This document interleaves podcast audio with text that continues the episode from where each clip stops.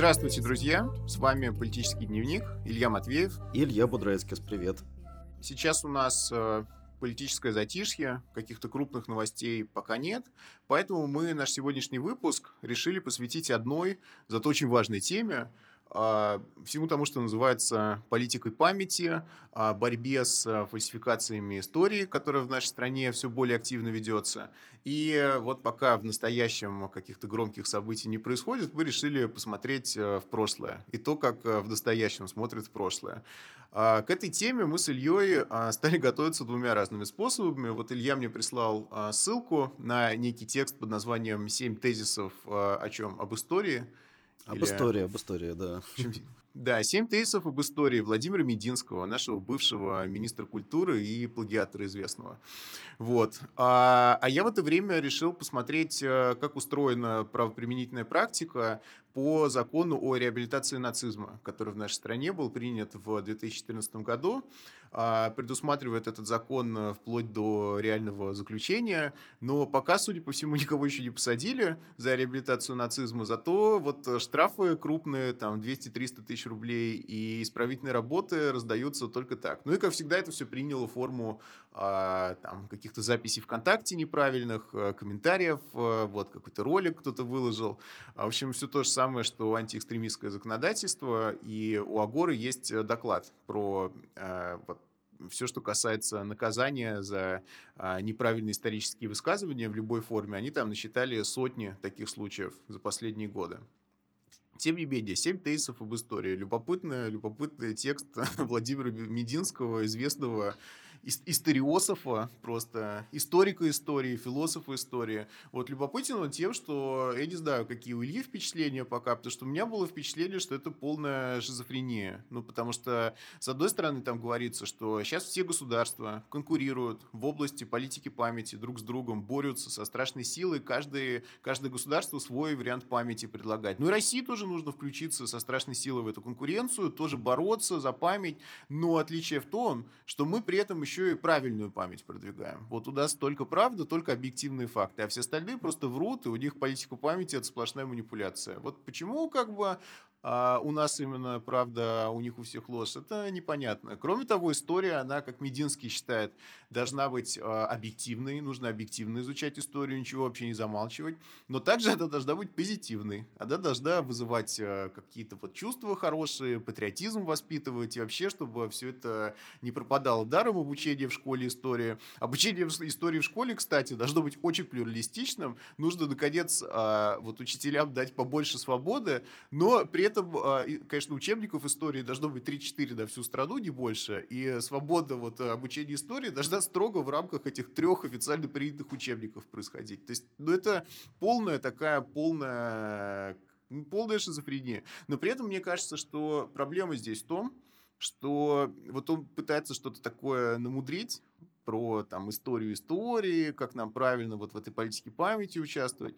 А тут э, никак не намудришь, потому что это очень примитивная вещь. Это просто такое инструментальное использование э, ну, памяти, коммеморации для там, националистических каких-то вот таких э, ура-патриотических целей. То есть мне кажется, что вот здесь нет какой-то сложной проблемы. Да? Может, Илья со мной не согласится, но мне кажется, что здесь нет... Э, загадки. Наоборот, когда я читаю про политику памяти, я все время вижу очень такой лобовой, примитивный подход, особенно когда государство к этому подходит. То есть, а, как бы мотивы и намерения, они, ну, совсем а, не противоречивые такие. А, но я могу быть и не прав, потому что специалист по политике памяти и главный у нас человек, который пометует обо всем, это Илья, и он сейчас даст широкий контекст всей этой проблемы. А, ну, Илья, спасибо за такое представление. Э, конечно, его очень лестно слышать. Э, вряд ли я назову себя каким-то выдающимся специалистом по политике памяти, но действительно она на протяжении там, последних лет относится к сфере таких моих э, интересов исследовательских.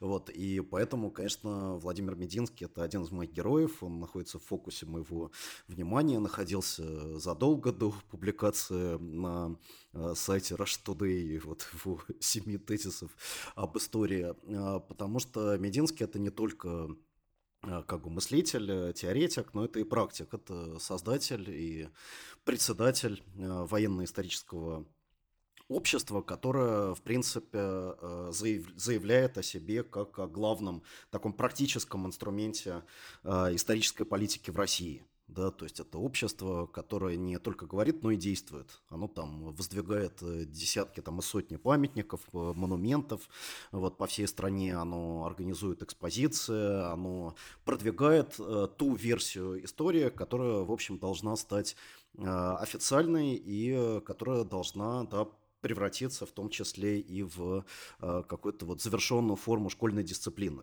Э, даже вот mm-hmm. Владимир Путин неоднократно говорил о том, что у нас слишком много учебников истории, что необходимо создать какой-то универсальный учебник, что нужна определенность как бы в этом вопросе.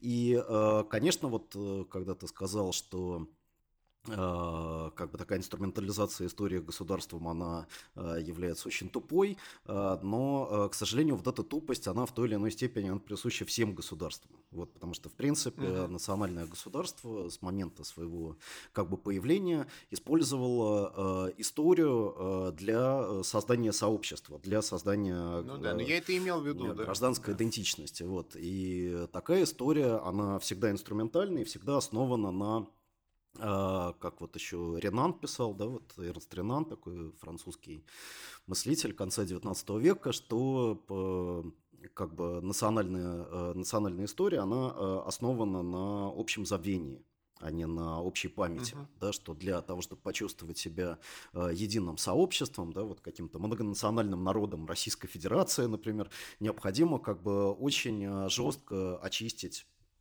память от э, всех э, событий, всех моментов, которые на самом деле это единство подрывают.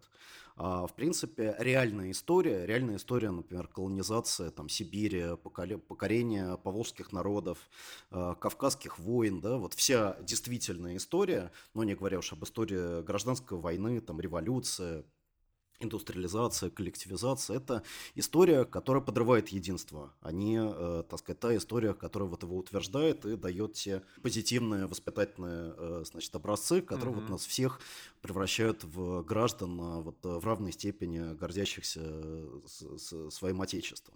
Вот, поэтому национальная история, э, школьная история – это история, которая ну, как бы всегда основана на если не на фальсификации, то на вытеснении. Да? И, mm-hmm. в принципе, Мединский, я думаю, это прекрасно, прекрасно понимает. А, и, в общем, он э, э, ну, как бы его проблема, возможно, как теоретика, так сказать, и практика, она состоит в излишней откровенности, да, что он это все как бы проговаривает. Да, да, То есть да, он да, говорит, да, да вот, да. как бы, конечно, объективная история, это как бы очень там хорошо, но, в принципе, мы живем в эпоху вот конкурентности, да, конкуренция, да, борьбы, да. и прошлое – это такая же территория, значит, конкурентной борьбы, как и настоящая. Собственно, в этом а, смысле никаких границ между прошлым и будущим нет. Везде мы видели тот же повторяющийся паттерн а, паттерн конкуренции, паттерн а, борьбы между Россией и Западом. И в этом отношении... Но при этом, слушай, извини, коротко тебя перебью. При этом э, дело даже не в том, что он откровенный, а в том, что это ну такая примитивность э, воинствующая, которая не боится даже очевидно противоречивые тезисы выдвигать и э, делать вид, что здесь нет никакого противоречия. Ну, то есть, да, вот мы, мы за правду, мы за объективность, и одновременно мы будем бороться до последнего исторического солдата вот с армиями историческими других стран, и здесь нет никакой проблемы. А потом еще очень смешно про вытеснение и забвение. Действительно, я согласен с тем, что ты говоришь, что как Мединский это подает. Он говорит, конечно, не надо замалчивать ничего. Вот вся наша история должна во всей полноте быть представлена. А дальше он говорит, да, но а как говорить вот о преступлениях сталинского времени? Да это вообще от Ленина тянется. Нужно просто вот точку здесь поставить, что это Ленин, Сталин, вот все это одно, и нужно просто пригвоздить, чтобы не повторить. Это и есть замалчивание, это и есть вытеснение, да, что какая-то была, может быть, сложная эволюция от э, партии большевиков большевиков к революции, к сталинизму. Нет, не было никакой эволюции, не было никакой, собственно, истории здесь. Есть просто страшный вот большевизм, который нужно в какой-то кунсткамеру сдать, где он будет образцом всего ужасного в этом мире. Вот, то есть а, он сначала говорит, не будем ничего вытеснять, а потом вытесняет. Вот, вот это, ну это Мединский, это Мединский, он, э, многие хотят, но только он может, как бы, но, да, он не э, боится просто взять и сказать. Но смотри, я вот э, в начале своих тезисов он делает очень важное как методологическое отступление, где он говорит о том, что вот как бы в советское время существовала линейная версия истории, значит, согласно которой все, что mm-hmm. было прогрессивным как бы оно в истории утверждалось, а все, что было реакционным, оно как бы в истории, так сказать, третировалось и из нее изгонялось. Потом, а, значит, на смену ей пришла вот как эта теория модернизации, да, вот как эта западная такая модель, вот, которая да, да, да. видела во всем прогресс э, демократии, а все, что этому прогрессу на демократии, э, значит, да. не соответствовало, она тоже это третировала. И вот э, этим, как бы двум вот этих моделям непрерывности он противопоставляет третью, а именно непрерывность государственной истории история. Да? Угу. Что в российской версии как бы значит а, преемственность всех э, государственных форм, а, существовавших в России по отношению к друг другу. Вот, в принципе, вот эта идея, она как бы является такой очень э, для России характерной, глубокой, да, это еще идея Карамзина, о том, что, э, в принципе, mm вот история государства – это и есть подлинная история страны. Вот, что если бы не было российского государства, ну, никакой бы как бы общей истории у нас тоже не было. Вот, поэтому все, что не соответствует истории государства, все, что не соответствует э, государственному интересу, в общем, по большому счету, историей и не является. Поэтому Мединский mm-hmm. предлагает э, ту как бы модель вот непрерывной истории, которая э, проверена временем и которая э, должна вытеснить из себя все э, точки разрывов. Да, а главное, конечно, такая mm-hmm. вот точка разрыва вот в этой э, непрерывной истории российского государства это русская революция 17 года. Да? Вот как как mm-hmm. бы объединить э, дореволюционный период и э, постреволюционный. Прежде всего через вытеснение ну, как бы самой революции, самого момента разрыва и через а, а, так сказать, интеграцию а, всей ну, советской истории, там, по крайней мере, начиная со Сталина, да, в историю, а, в, в вот эту непрерывную историю российского государства. И надо сказать, uh-huh. что сам Сталин, он, в общем, для этого много сделал. Да? То есть нельзя сказать, что, uh-huh. скажем, такая вот э, сталинская версия как бы истории э, России, она была, а, значит, какой-то ортодоксально-марксистской и э, противоположной э, такой вот э, консервативной карамзинской версии русского государства. Потому что, ну, мы знаем, что с конца 30-х годов Сталин, собственно, в области истории, исторического образования проводил совмещение истории, вот непрерывная история русского государства и условно прогрессистской э, прогрессистского объяснения истории. То есть все русские цари, как бы, они были прогрессивные. Там Петр Первый был прогрессивный, mm-hmm. там Иван Грозный был прогрессивный, да, там Дмитрий Донской был прогрессивный.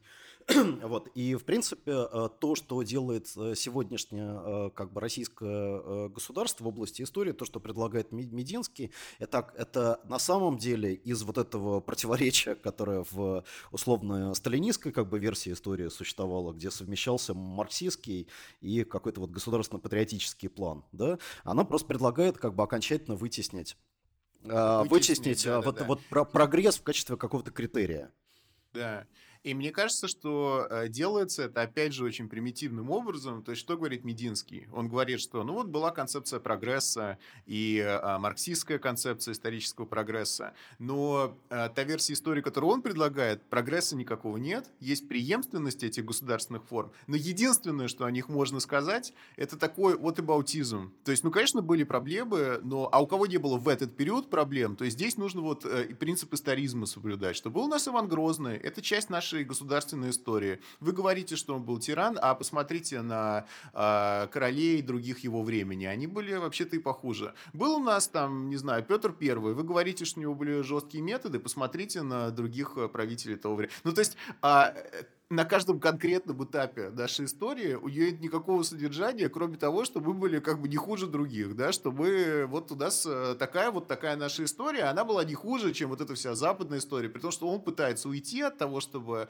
какую-то вот зависимость эту сохранять от э, западного исторического нарратива, чтобы не, не скатиться в Чаадаевщину. Но это все равно Чаадаевщина в том смысле, что э, вот если взять каждый период нашей истории, все, что мы о себе можем сказать, что не надо нас там ругать, э, у вас там все было и похуже, чем у нас в России. Вот такая суть исторического момента. И про, и про современность, собственно, наши власти говорят то же самое. Им говорят, ну зачем вы вторгаетесь в другие страны, ну зачем вот империализм? Они говорят, а они что делают? А, то есть ну, вот и баутизм, да? То вот и баутизм опрокинутый в прошлое. А, да, это хороший, хороший тезис, а вот и баутизм опрокинутый в прошлое, но а, мне кажется, что здесь э, проблема глубже, а, потому что вот та, угу. а, то предложение, как бы, ну, о контекстуализации, да, о том, что действия того или иного там российского э, правителя нужно сравнивать с э, действиями других правителей в аналогичный период э, времени, э, вот эта идея, она э, за, за ней стоит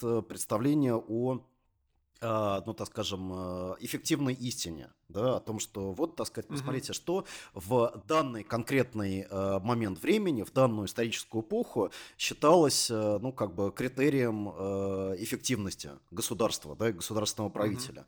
Mm-hmm. Вот, если мы, значит, посмотрим на эпоху а, там а, Владимира Святого, то в это время для значит, продвижения государственных интересов важно было иметь а, какую-то мощную как бы, религию, да? мощные mm-hmm. религиозные, так сказать, объединяющие ценности. Вот он принял как бы христианство. Мы сейчас не будем судить, правильным как бы или неправильным являлся этот шаг. Верим ли мы все в христианство там или не верим. Но однозначно мы видим, что этот шаг был крайне эффективным с точки зрения пиара, вот я, я не шучу, потому что у Мединского есть книга, которая называется «История российского пиара от Владимира Святого до Владимира Путина», да? где он говорит, что, ну, в принципе, Владимир Святой был реально очень крутым пиарщиком для своего времени. Вот в то время в принятых, было. Э, ну, тебе как бы там больно, да, вот колят э, правду, как бы там истина. Вот. Ну да, да, да, Ну из, извини, сейчас тебе будет еще пока больно, сейчас еще будет больнее. Вот, в эпоху Ивана Грозного, э, да, вот были определенные способы решения там вопросов.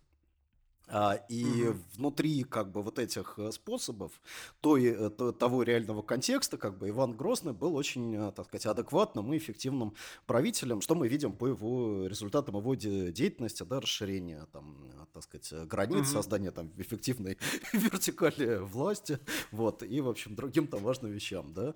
Там Петр Первый, с чем его сто, стоит сравнивать? С теми критериями эффективности, которые существовали в uh, тот, uh, тот период, угу. да.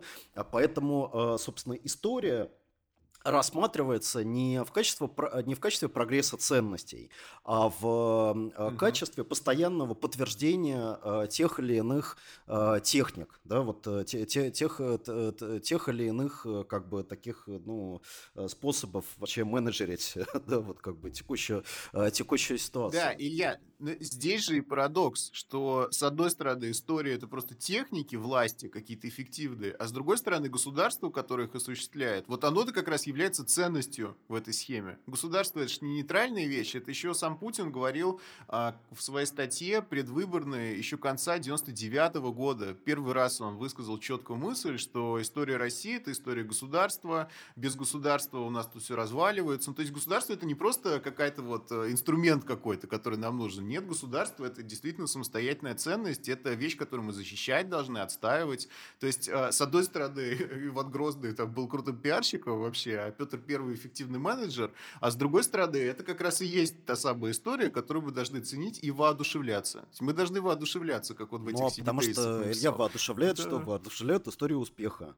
Вот, поскольку вся российская а, история точно. представляет собой последовательность как бы успешных э, менеджерских решений, вот это именно то, чем мы должны воодушевляться. Вот, и в принципе да. история, например, победы 45 года, она тоже вписывается в вот в эту последовательность. Там цена этой победы, победы, там э, какие-то там моральные там вопросы, там а, а, а, инвариантность, да, вот какие другие альтернативные решения могли быть приняты. Все это как бы уже не важно, потому что, ну, была цель, она была достигнута, да, есть, есть результат. Mm-hmm. Вот, и суждение как бы историческое, оно происходит по результату, а не по э, тому, что э, так сказать, за пределы вот этого результата вы, вы, выходят. Да? То есть это... Слушай, то есть вот вот эта фраза про Сталина эффективного менеджера, это получается симптом, это не случайность какая-то. Мы это все симптом. смеялись, а это симптом абсолютно. Это симптом. Да, ну а чего это симптом? Как это вообще, что это, как устроены мозги у этих людей, которые ну, это говорят? Я, я думаю, что это очень э, интересно, такой вообще симбиоз, э, да, вот э, такого как консервативного, реакционного содержания, да, консервативных реакционных идей и каких-то таких вот неолиберальных э, менеджерских э, практик. Да, то есть практически mm-hmm. это попытка как бы совместить э, такую карамзинскую консервативную версию российской истории с практиками, ну, какого-то коучинга, да, вот э, такого э, об, обучения успеху. Mm-hmm. Да, и в этом плане все, что э, их подрывает, а подрывает их э, собственно, действительная история, да, действительная история, которая не составляла никакого единства, действительная история, в котором за каждым результатом эффективного государства стояло, так сказать, реальное там социальное подавление, да, стояла, стояла классовая борьба, стояли, э, стояли там политические, э, политические конфликты. Вот, вот, э, вот эти как бы обстоятельства, да, они э, успеху никогда не способствуют, потому что они всегда вселяют неуверенность в себе, они, э, так сказать, всегда э, заставляют судить э, как бы не по э, результату, а по, э, значит, каким-то обстоятельствам, угу. которые на самом деле этому результату препятствуют. Да, ну то есть э, получается, что э, мы с тобой обнаружили некую глубину в том, что казалось никакой глубины не имело. Действительно, это э, сочетание двух, э, в общем-то, разных вещей. Но это ведь не только у Мединского, хотя Мединский хорошо для этого подходит. Это бизнесовый такой чел, собственно, и пиар-агентство у него свое было. Это же не просто вот говорит, а это его как бы габитус, это его жизнь вообще.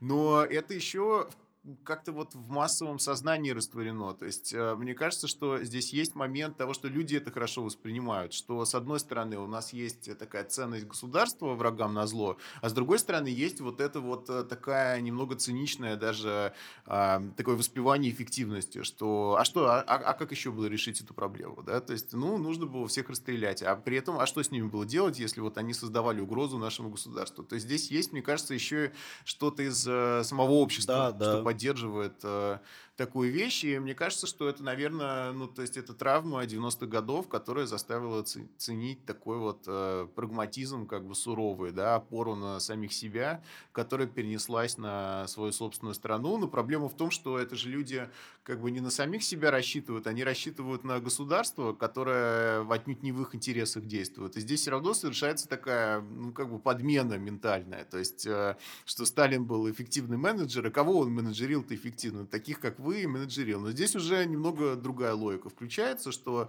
вот я там выжил в 90-е, наша страна выжила вот в, эту суровую, в этот суровый период. Но вот это отождествление себя и страны, которая вообще разделена на классы, на какие-то группы общественные, оно все равно происходит, то есть здесь сохраняется этот националистический троп. Да, да, потому что на самом деле э, здесь происходит как бы вытеснение, в, в первую очередь, собственного индивидуального опыта.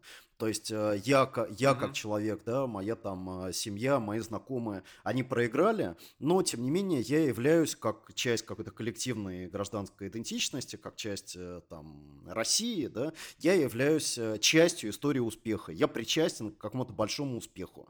Да, там присоединение Крыма как угу. было большим успехом, и все мы от него выиграли. Э, я не знаю, что вторжение там в Сирию, там, или какие-то там опера, операции там, каких-то пригожинских наемников там в, в Африке, да, это часть вот э, какого-то нашего общего коллективного успеха, к которому я вот, несмотря на то, что, ну, индивидуально значит, нахожусь абсолютно там разбитом состоянии, там, без, без работы, как бы, с долгами, там, с кредитом, с коронавирусом. Вот несмотря на, на это, я как бы к вот этой большой истории успеха э, причастен. Угу. И причастность к этой истории успеха, она, в общем, и является универсальным кодом э, сохранения э, нашего народа, да, потому что, ну, грубо угу. говоря, на индивидуальном уровне люди, ну, как бы в России никогда не были счастливы, все это понимают, да, и при Иване Грозном, наверное, угу личная жизнь такого вот обычного жителя России, она не была там, да, какой-то вот э, защищенной, там, безопасной, да, там, комфортной,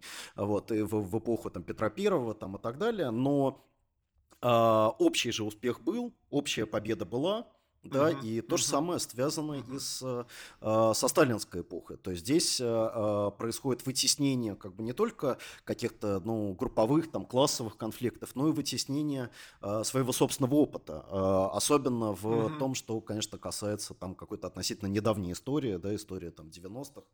Да, но мне кажется, что, опять же, с одной стороны, это типичный национализм, он просто всегда так работает, что люди, которые могли бы там осмыслить свои интересы, вместо этого поют гимны, машут флагом. Но, с другой стороны, здесь еще есть такой дополнительный момент, что а, сама эта новая рыночная ментальность которая пропагандировалась из разных сторон, начиная с 90-х, да, она какие-то невыполнимые требования предъявляет человеку, что он должен быть успешный, там, конкурентный, я не знаю, что он эффективный должен быть. И тут мы видим, что само наше государство превращается в единственного такого эффективного, как бы конкурентного рыночного деятеля. То есть ты сам, может, и не вписался в этот рынок, зато государство наше при Путине отлично вписалось в эту систему государств, и именно в таком прагматичном ключе, что оно умеет решать вопросы, что оно, это не просто национальная гордость, а это именно такая вот, э, ну, вот, вот такая вот как бы а, неолиберальная эффективность, которая тоже у нашего государства присутствует, и то, что вот оно с деньгами как-то умеет ловко управлять, и,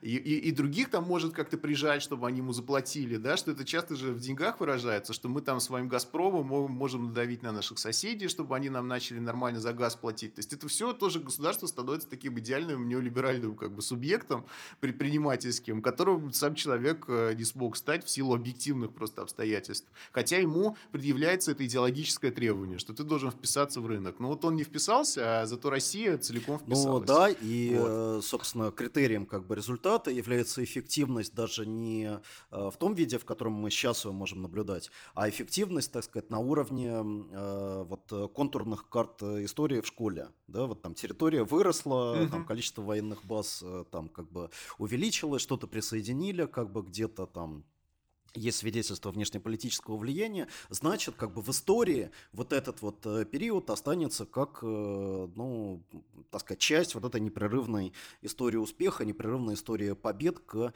которой э, призывает Мединский. И в то же время вот есть идея э, такая тоже присутствующая постоянно в российской э, исторической политике, присутствующая самого Мединского, э, это история того, что мы э, находимся все время в ситуации обороны да, что, так сказать, нас пытаются сломить, угу. как бы нас пытаются уничтожить, а в том, э, в том числе и при помощи э, инструментов истории. Да, вот, например, вот эта скандальная диссертация Мединского, она же была посвящена э, свидетельствам э, иностранцев о России, вот, и угу. он анализировал как бы вот эти свидетельства не в качестве, а, так сказать, каких-то ис- исторических фактов там, или исторических источников, а он их анализировал, а, собственно, как, ну, как бы такие вот технику ослабления России через а, внедрение каких-то а, порочащих и а, ослабляющих наше единство интерпретаций. Да, вот тех самых пресловутых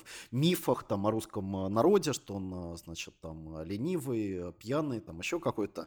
Вот. А, и, соответственно, этому вот нужно противопоставить какие-то другие как бы мифы, а, там, правильные, как бы позитивные, связанные с успехом, с единством и так далее в ситуации постоянной постоянной войны и постоянной угрозы. Поэтому Россия одновременно здесь mm-hmm. является и победителем, и, и жертвой да, которой э, как бы mm-hmm. нужно э, сочувствовать и с э, которой постоянно вот нужно себя соотносить. И вот эта жертвенность в истории, да, вот представление своей страны не только в качестве, так сказать, победителя, да, но и в качестве пострадавшего, она э, является, ну, как бы очень сильным очень действующим моментом э, сплочения в э, построении вот такой вот государственной гражданской mm-hmm. идентичности, причем не, не только в России, но и везде. Да? То есть государство, которое mm-hmm. везде было агрессором, везде творило э, значит, не, несправедливость, всех пыталось подчинить, в общем, является государством, с которым ну, психологически сложно себя э, ассоциировать. Да, поскольку эта ассоциация, угу. она связана с какой-то вот моральной неправотой. Ну, это нигилизм такой, да, на который немногие решатся. А моральная правота, она всегда находится на стороне жертвы. Поэтому, если твоя страна была еще и жертвой, да, то а здесь, так сказать, совершенно никаких а, вопросов и никаких препятствий не, не возникает. Угу. Причем мне кажется, что чем больше ты э, гордишься победами и эффективностью этой, тем больше, на самом деле, статус жертвы тебе нужно приписать. То есть масштаб жертвы должен быть равен э, вот, э, достижению. И действительно, это такой психологический коктейль, против которого вообще трудно найти противоядие, потому что ты одновременно отождествляешься с, э, ну, вот, с, э, с жертвой, с теми, кто пострадал, и одновременно ты гордишься тем, что они, получается, отомстили за эту жертву, и несмотря ни на что, вот преодолели. То есть это такая история, которая просто история в смысле рассказ, да, которая, с которым очень трудно бороться.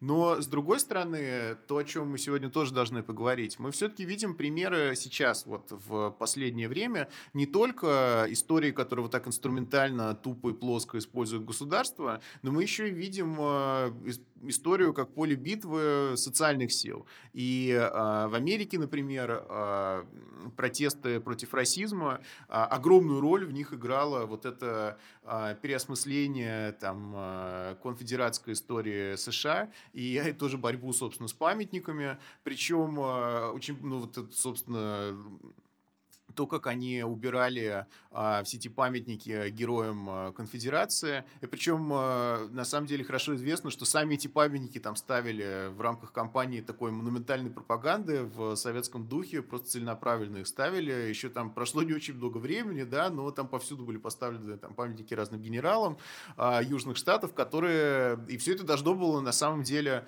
ну, усилить позиции там, Южных Штатов по отношению к федеральному центру в США. А, а вот сейчас э, с этими памятниками ведется борьба. Но в то же время, а, я не знаю, Илья, вот мне кажется, что, с одной стороны, а, ну, очевидно, назрело это переосмысление, и США, конечно, будет через такой болезненный очень проходить период, через который Россия просто все время проходит. У нас, мне кажется, не было ни болезненного периода в отношении своей памяти, своего прошлого, начиная с 19 века. Но у них тоже начинается этот болезненный период, но при этом а, падение памятников, даже плохих, вот оно всегда воспринимается как а, ну, такая довольно тяжелая атака на символы, которые какой-то группе населения там дороги, да, то есть э, вы понимаете, что это группа населения, это, скорее всего, расисты, но, с другой стороны, а, это выглядит как такое как бы символическое насилие. Вот. Вот ты как думаешь, это неизбежно? То есть это то насилие, которое на, с которым нам придется примириться в рамках прогресса, в который мы, в отличие от Мединского, верим, да, потому что вы марксисты.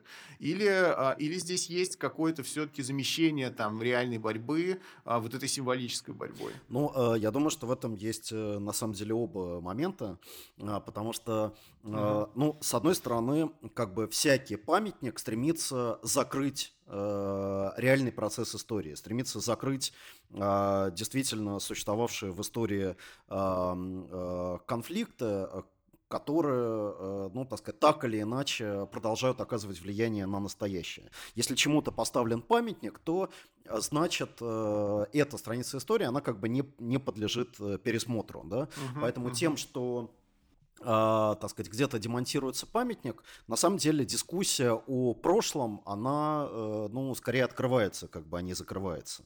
А, другое дело, какие новые смыслы в эту дискуссию как бы привносятся, да, какие действия следуют за, э, так сказать, сносом э, как бы этого памятника. Вот, потому что демонтажи тех или иных памятников не происходят, э, ну, как просто так, да, их не происходят без каких-либо, угу. без каких-либо политических последствий. И как бы вопрос в отношении вот сноса памятников э, там, э, генералам конфедерации в Америке или там, колонизаторам и расистам типа э, Сесила Ротса да, вот в Британии там, и Южной Африке, они связаны с тем, что придет на смену, собственно, вот этим памятникам. Да, то есть понятно, что, что эти угу. памятники, они отражали некий как бы общественный консенсус. Они закрывали некую, так сказать, угу. страницу как бы в истории, что да, несмотря на все преступления э, Ротса, он все-таки достоин памятника, потому что он сыграл вот свою историческую роль. Да, что э, генералы как бы Южных Штатов, да, они проиграли, но тем не менее они все-таки достойны того, чтобы остаться в истории. То есть памятник всегда отражал скорее как, как бы э, точку консенсуса, а не э, так угу. сказать, э, э, идентичность какой-то одной из э, групп, вот, э, которые э, эти памятники дороги, без которых они там не представляют, так сказать, свое городское пространство. Поэтому вопрос в том, что придет на смену этим памятникам. И меня, честно говоря, немного коробят, вот, когда на месте, например, или вместо вот этих снесенных памятников расистам, сексистам, и колонизаторам воздвигаются новые памятники. Да, вот, например, там в Англии там ставят uh-huh. памятники там а, феминисткам 19 а, века, а, да, там, возможно, так сказать, в Америке мы увидим какую-то новый, новую волну монументализации в соответствии с теми ценностями, которые вот принесет сейчас демократическая администрация Байдена. И э, установка таких памятников, э, она э, на самом деле не несет ничего, кроме предложения нового консенсуса, э, который закрывает угу. споры э, об истории и, и таким образом закрывает э, споры об альтернативах настоящему да, потому что если, mm-hmm. так сказать, как бы прошлое, а, прошлое закрыто, если прошлое закономерно привело к тому положению, в котором мы а, находимся сегодня, если мы находимся в мире с э, нашим прошлым, э, значит, э, в общем-то, нет и серьезных вопросов по отношению к правомерности и легитимности настоящего. Вот, э, поэтому как бы, если на место памятника приходят другие памятники, а не действительно общественные перемены, вот, то, э, как бы, значит, вот эти предыдущие памятники были снесены зря. Мне кажется, что это очень важная мысль а, о том, что как бы левая альтернатива в политике памяти, она качественно отличается от правой. То есть а, речь идет не о том, чтобы героизировать кого-то другого, а речь идет о том, чтобы скорее препятствовать а, как бы закрытию исторического нарратива, препятствовать тому, чтобы он отлился там в бронзу в прямом смысле, да, и превратился в зафиксированный какой-то факт. Но с другой стороны, надо признать, что это а, советской практике тоже противоречит. Ну, то есть а, все-таки в СССР это делали именно так, как ты сказал, это не надо делать. Вместо одних памятников ставили другие памятники. И э, наш любимый пример – о котором мы еще раньше говорили, это Стелла а, Романова да, в Александровском саду, которую просто заменили на Стеллу с именами революционных мыслителей. И все-таки мне казалось, что ты к этому скорее позитивно относишься. То есть вот объясни, а, какая да, у тебя позиция. Но, мне кажется, что вообще монументализация в Советском Союзе это такой сложный вопрос, да, и на самом деле, если угу. так внимательно к ней пересмотреться, она распадается как бы на несколько волн да, то есть одна монументализация uh-huh. э, это вот монументальная пропаганда, которая происходила сразу после революции и от которой на самом деле осталось очень немного сегодня, да. Угу. Вот это вот Стелла, это один из немногих, э, на самом деле, свидетельств, э, значит, вот это... Да вот ее уже вол- нет, волны, ее да, ее заменили обратно на... Но э, абсолютное большинство памятников, которые были созданы в советский период, они были созданы не сразу после революции, они были созданы либо в эпоху как бы позднего сталинизма, либо вообще в брежневские времена. То есть самая массовая... Угу вообще политика мемориализации революции, это а, такой вот э, годы глубокого застоя с 67 -го года, то есть 50-летия Октябрьской революции, до 70-го э, года, то есть столетия рождения Ленина. Да, вот в эти вот три года основное, основная масса памятников, основная масса э, музеев, стел там и так далее, вот, собственно, и была создана. И то, что все это происходило, вот, вот это возвеличивание там борцов э, революции, восставших рабочих, э, значит, там Ленина, как бы его соратников в эпоху, когда, э, ну, по большому счету, там, как бы никто это, об, об этой революции уже не помнил, всем как бы на нее было там, так, так сказать, на, на, наплевать, и все эти рассказы о каких-то массовых восстаниях, о постройке баррикад казались чем-то, ну, бесконечно далеким, тем, что с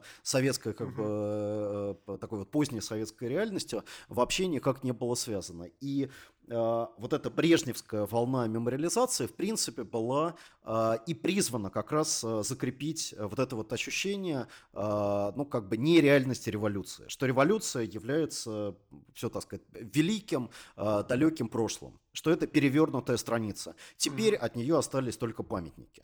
Вот, поэтому э, советское вот это монументальное наследие, конечно, оно представляет собой э, большую проблему, и, как мне кажется, оно все-таки было связано не с революцией, а с попыткой а, такого уже состоявшегося а, советского, да, вот этого бюрократического государства закрыть вопрос о, а, значит, каких-либо революциях. То есть одна революция свершилась, и ее масштаб был настолько великий, что а, других революций просто уже быть не может. Угу.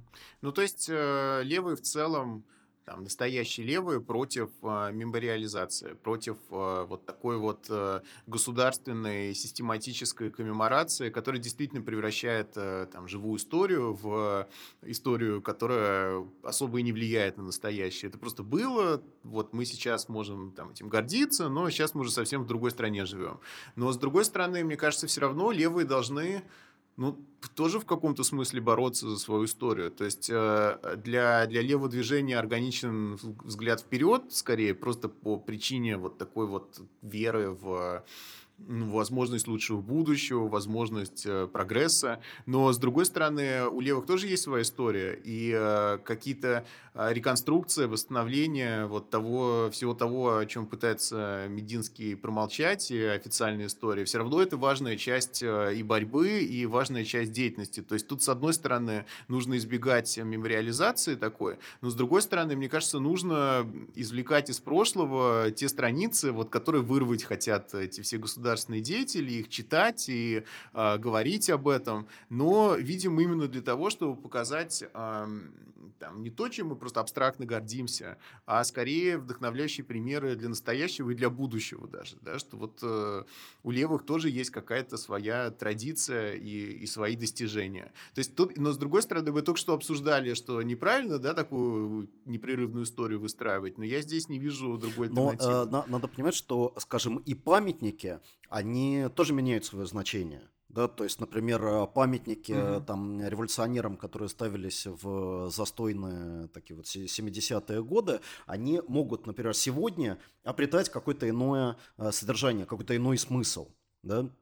А, например, mm-hmm. там, не знаю, памятник, вот в Липецке был замечательный памятник съезду а, народной воли, да, на котором вот были приняты всякие важные как бы, решения в отношении непрерывности российской истории. Ну, просто памятник, э, ну, будем э, вещи своими именами называть террористом, да, которые, значит, убили mm-hmm. вот, царя. А, то есть то, что такой памятник существует в условиях, в которых, значит, портреты там этих царей там и их статуи как бы активно там ставятся по всей стране, он э, не э, угу. цементирует консенсус, а на самом деле его подрывает да, то, что в стране существуют памятники, mm-hmm. которые вступают в э, противоречие с друг другом, может быть через политическую практику э, активировано как э, ну, часть, часть политической, э, часть политической mm-hmm. э, борьбы. Вот. Во-вторых, конечно, нужно понимать, что э, э, значит, сносы памятников, да, ликвидация там памятников, они э, не происходят в безвоздушном пространстве. То есть, э, если, например, э, сегодня э, там будет принято решение о выносе Ленина из мавзолея, мы должны понимать, что это не просто вопрос о конкретном объекте мавзолея Ленина. А, это вопрос о угу. тех политических решениях, которые за этим последуют. А что это за политические решения? Ну, не знаю, угу. запрет там, марксизма как какой-то там неправильный подрывной там, политической идеологии, запрет левых организаций. Да? То есть мавзолей Ленина – это слишком угу. сильный символ для того, чтобы, значит, так сказать, никак политически не использовать его Э, его, его ликвидацию. Да, да, да. То же самое касается, например, там, советских памятников в э, Украине. Да? То есть не вопрос, э, э, это не вопрос о том, что жалко нам или не жалко, что там замечательный памятник Ленину там убрали из центра Киева. А это вопрос о том, а что, а что придет как бы ему на смену. Да, собственно, какая как бы альтернативная программа предлагается. И вопросы, прежде всего, к этой альтернативной программе, как бы, а не к тому, что нам, а, значит, дорог вот этот монумент сам по себе. Ну, то есть э, памятники ставятся для того, чтобы закрыть дискуссию, но в определенной ситуации они могут открывать дискуссию. Когда приходит время других памятников, э, там, другой коммеморации, но я бы здесь еще хотел сказать, что важно все-таки, как Мединский говорит, наш учитель политики памяти, важно не только бороться с фальсификацией в истории, да, но нужно не только обороняться вот от этих попыток избавиться от всего, от всех напоминаний о революционном прошлом, но надо и наступать как нам сказал Мединский, надо наступать, надо а, возвращать память о тех событиях а, и той логике российской истории, которую сейчас пытаются вытеснить. Ну, то есть даже дело, мне кажется, не в конкретных эпизодах, а дело в самом подходе. Например, что история России – это история государства, но ведь это же не так. Это еще история общества тоже. Общество в разных формах всегда существовало, всегда проявляло свою активность, и, а, и я не знаю, это было и а, и в смутное время, и в крестьянских восстаниях, и в э, и декабристы, и, и, и сама революция. То есть все это было, и э, нужно восстанавливать то, что было. Поэтому придется нам, несмотря на то, что мы раскритиковали Мединского, в какой-то степени последовать его советам, и придется отстаивать нашу память тоже когда ее атакуют другие Ну да, дети. и мне кажется, что это не просто борьба за такую как бы вытесняемую а, память об, эм, о политических событиях, а, там, о восстании декабристов там, или о каких-то там, других конфликтах, э, там, классовых, э, там, э, конфликтах прошлого, а это и борьба за вытесняемую память о неполитической истории да, потому что, так сказать, mm-hmm. та история, а, которую предлагает Мединский э, в качестве единственной, это история, э, история политики. Это история господствующих mm-hmm. значит, классов, господствующих групп, которые принимали, а, которые могли принимать решения. Э, те группы, которые не могли принимать решения, да, с их жизнью, с их, э, с их укладом, с их э, там, экономическими, материальными практиками, вот это вот как раз то главное, что стремится вытеснить государство из истории. Mm-hmm. Поэтому я бы сказал, что это не только борьба за там, левую традицию, за революционную традицию, это борьба за, за социальную историю. Это борьба за, там, за народную, народную историю, историю. Да, борьба за э, историю тех э, групп, которые были лишены своего голоса в политике. Хорошо. На этой, надеемся, оптимистичной ноте мы наш сегодняшний выпуск э, заканчиваем. Спасибо огромное всем, кто поддерживает нас на Патреоне. А, хотим обратить внимание для тех, кто пропустил эту новость, что а, на Патреоне появился специальный выпуск нашего подкаста, доступный только подписчикам. А, подписка начинается с одного империалистического доллара в месяц. Так что это доступно. Пожалуйста, подписывайтесь, те, кто еще не подписался. А наши подписчики – это наше сообщество, и мы рады с ними а, общаться и специально для них записывать а, разные истории. Пишем историю вместе. Пишем историю вместе. Пока. Да, подписывайтесь на политический дневник. Пока.